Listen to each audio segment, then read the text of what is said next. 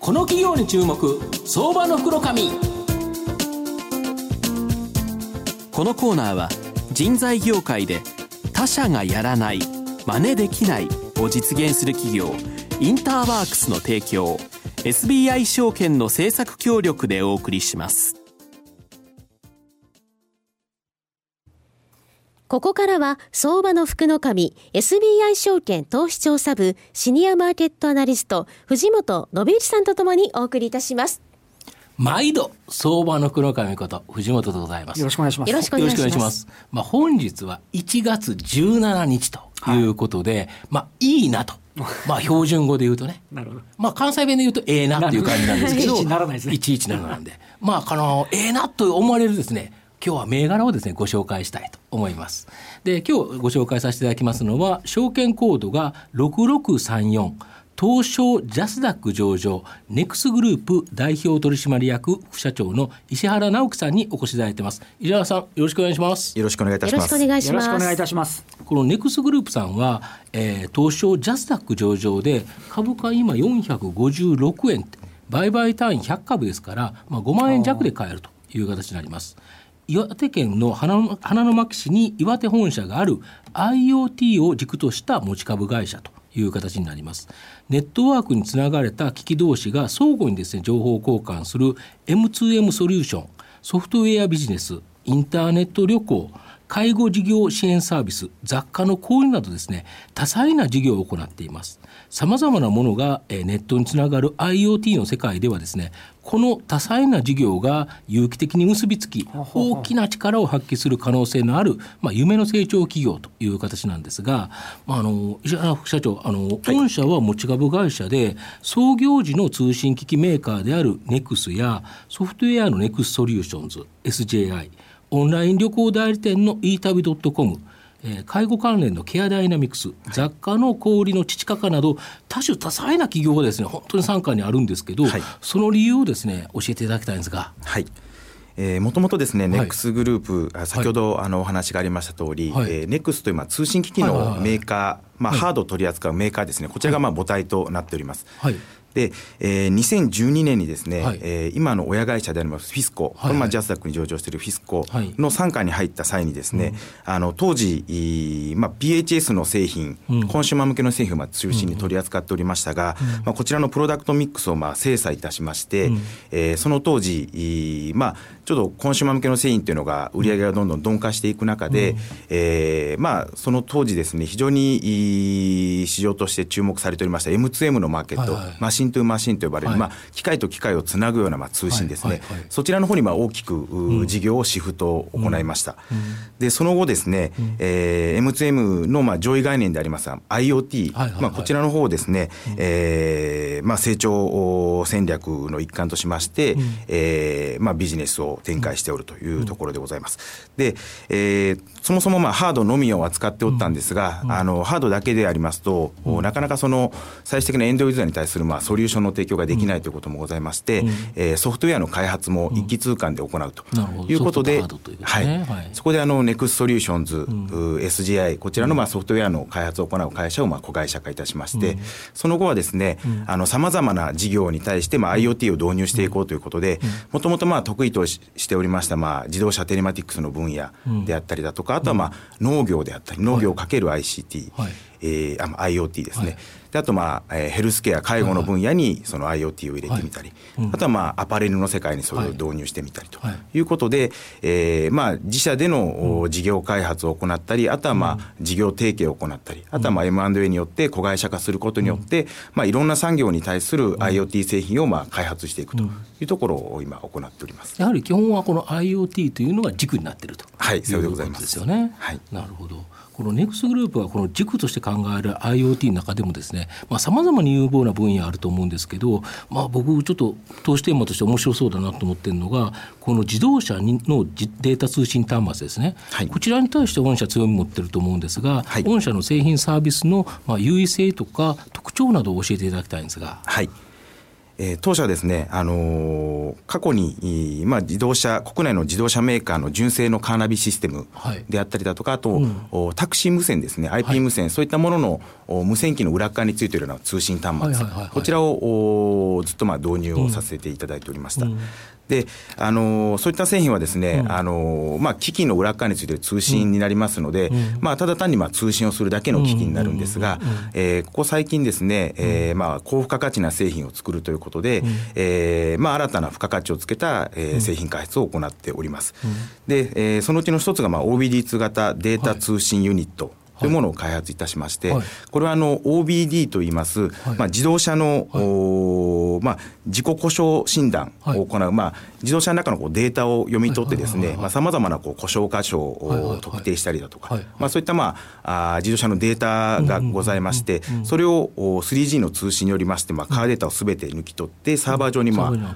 ップすると、うんうんうん、そういったまあソフトを、うん、今販売をしております。なるほど。で具体的にはですね、うんまあ、どういった使われ方をしているかと言いますと、うんあのまあ、通常であればあのこういった オービーディーツー に接続するような機器といいますのは、うん、あのカーメーカーごとにそのユーザーインターフェースが違っていたりしますので、うん、あのなかなか対応する車種数がですね、あのじゅっ種類だとかにじゅっ種類だとか、うんまあ、A という車種には対応できたけども B という車種からデータが抜けなかったり、そうなんですか、まあ、そういったことがあるんですが、うん、あの私どもはあのひゃく種類以上のですね、ソフトウェアをまあ組み合わせることによりまして、はい、今現在で、えー、日本国内の車で、えー、大体まあせん型式の車種に対応しておりまして、ね、今国内でも最大級の対応数だというふうに自負しております。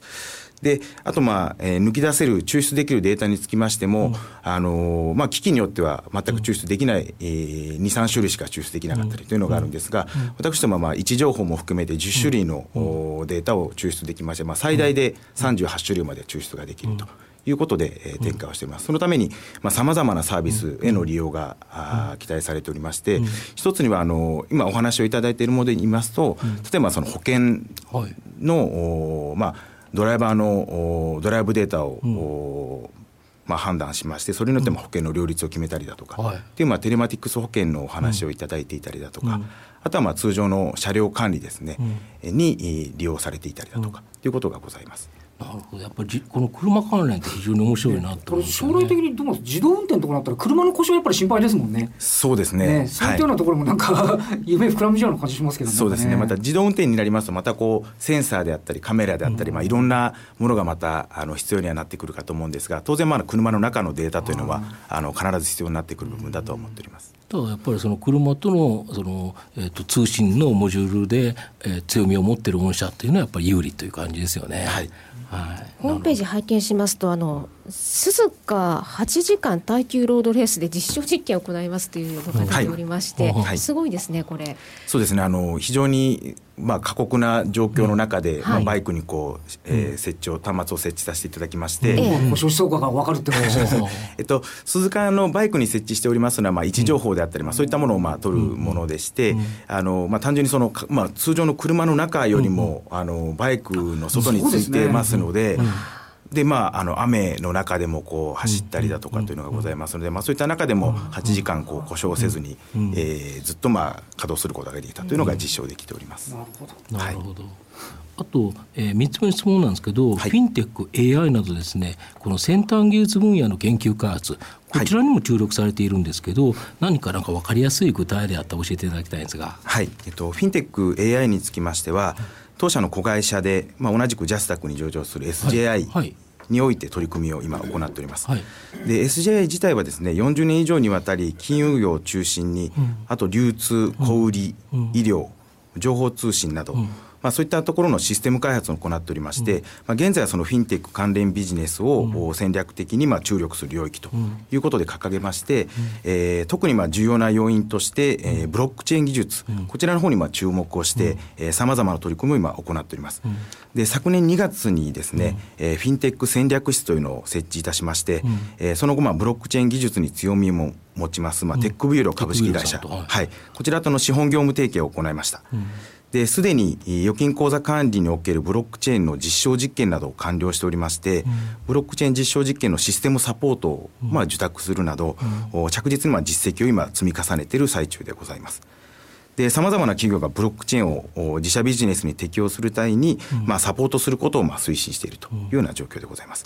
またあの飲食店や イーシー サイト、うんまあ、こういったところでのまあビットコイン等でまあ決済されるようなできるようなまあシステムをまあ提供したり、あとまあ親会社でありますまあフィスコと、あとまあその子会社のフィスコ仮想通貨取引所、うん、こちらがまあ提供しておりますビットコインを対象とするデリバティブシステムトレード、こちらのまあシステム開発を行ったり、あとは、まあえっと、エーアイ ですね エーアイ、うん、こちらの方の取り組みに関しましては、うん、こちらもまた親会社ではありますが、えっと、フィスコが、まあ、これまでアナリストによる地道な作業や、まあ、単一アルゴリズムによって行われていた株価予想に対して、うんえー、新時代にまあふさわしい エーアイ を備えた学習型の自動予測システム、うん、こちらの方のまあ開発を今行っているところでございます。ブロックチェーンの協議会にあのフィスコの加納社長にお会いしましたよ。ああ、説明会がある時に私も伺ったんですけどね、はい、すごい力入れてますよね。なんかね、あ、そういうことですね、はいはい、すごいですよね。まあ、あのよっつめの質問なんですけど、はいまあ、御社の今後の成長を引っ張るもの、はい、こちらは何なんですかね。はいえっとまあ、我々もともと得意としておりますその IoT と、うんまあ、今、えー、力を入れておりますそのフィンテック、うんまあ、ブロックチェーンですね、うん、こちらの方があグループをまあ牽引していくというふうに考えておりまして、うん、今あの世界で、まあ、蒸気によるまあ第一次産業革命、うん、で電気によるまあ第二次産業革命、うんであと、まあ、アイティー による第三次産業革命を経まして、うん、今まあ第四次産業革命を迎えようとしていると、うんうん、でこの第四次産業革命では、まあ、車や家電など全てのものがまあインターネットに、うんえー、つながれてでさらにまあそれが エーアイ やブロックチェーンの発展によりまあビッグデータの高度な解析が実現するというふうに言われております。で現実世界と、まあ、フィジカルパートと呼ばれるのは現実世界での、うんまあ、いろんな制御対象のさまざまなあデータですね、それをまあ数値化して、うん、でそれをサイバーパートと呼ばれるまあ仮想世界において定量的に分析をすると、うん、でそれをまた現実世界にフィードバックをしていくということで、うんまあ、新たなサービスが生まれるというふうに言われておりまして、まあ、このサイバーフィジカルシステムがまあ実現されるのがまあこの第四次産業革命だというふうに言われております。でその中でですねあの例えばあの今後ですねブロックチェーンの技術をまあ応用した、うんあまあ、いろんなこうサービスが中ある中でですね、まあ、基本的にはその中央の管理者や仲介者を介さずに、うんまあ、いろんなサービスが締結されると、うんまあ、あのスマートコントラクトという、まあ、あの契約形態こういったものが、まあ、あのいろんな契約がこういったものに変化していくかと思うんですが、うんまあ、例えばそのレンタカーを借りるにしても今であればあの普通にまあレンタカー、えー、お店に借りに行って鍵をもらって車に乗ってということをしないとダメなんですが、まあ、例えば予約をして、えー、仮想通貨によってこう決済をすると、うん、そちらでですね、えーまあ、自動でスマートフォンがまあキーとなり、うん、それまあ近くの駐車場にある車でまあそのスマートフォンをかざせば車に乗れると、うんまあ、そういったこうサービスなどがまあ展開されていくというふうに思っております。でこういったまあ今までになかった市場が形成されていく将来に向けまして、うん、我々はその IoT のデバイスソリューションの開発者としての実績、うん、それとまあ エスジェイアイ によるまあ仮想通貨のシステムインテグレーターとしてのプレゼンスを高めるための取り組みを今まあ行っていると、これがあの我々の今後の成長をまあ牽引していくというふうに確信しております。なるほど。今日は証券コードろくろくさんよん東証ジャスダック上場ネクスグループ代表取締役副社長の石原直樹さんにお越しいただきました。石原さんどうもありがとうございました。ありがとうございました。藤本さん今日もどうもありがとうございました。どうもありがとうございました。東証一部証券コードろくぜろさんに、人材業界で他社がやらない真似できないを実現する企業インターワークスは、製造業の求人掲載数ナンバーワンを誇るサイト工場ワークスを中心にここのつのメディアみっつの事業を展開しております。新たな雇用の創出から産業界や企業を支え、働くエネルギーに満ちた社会を作り出す東証一部証券コードろくぜろさんにインターワークスのこれからにぜひご注目ください。この企業に注目、相場の福の神。このコーナーは人材業界で他社がやらない真似できないを実現する企業インターワークスの提供 エスビーアイ 証券の政策協力でお送りしました。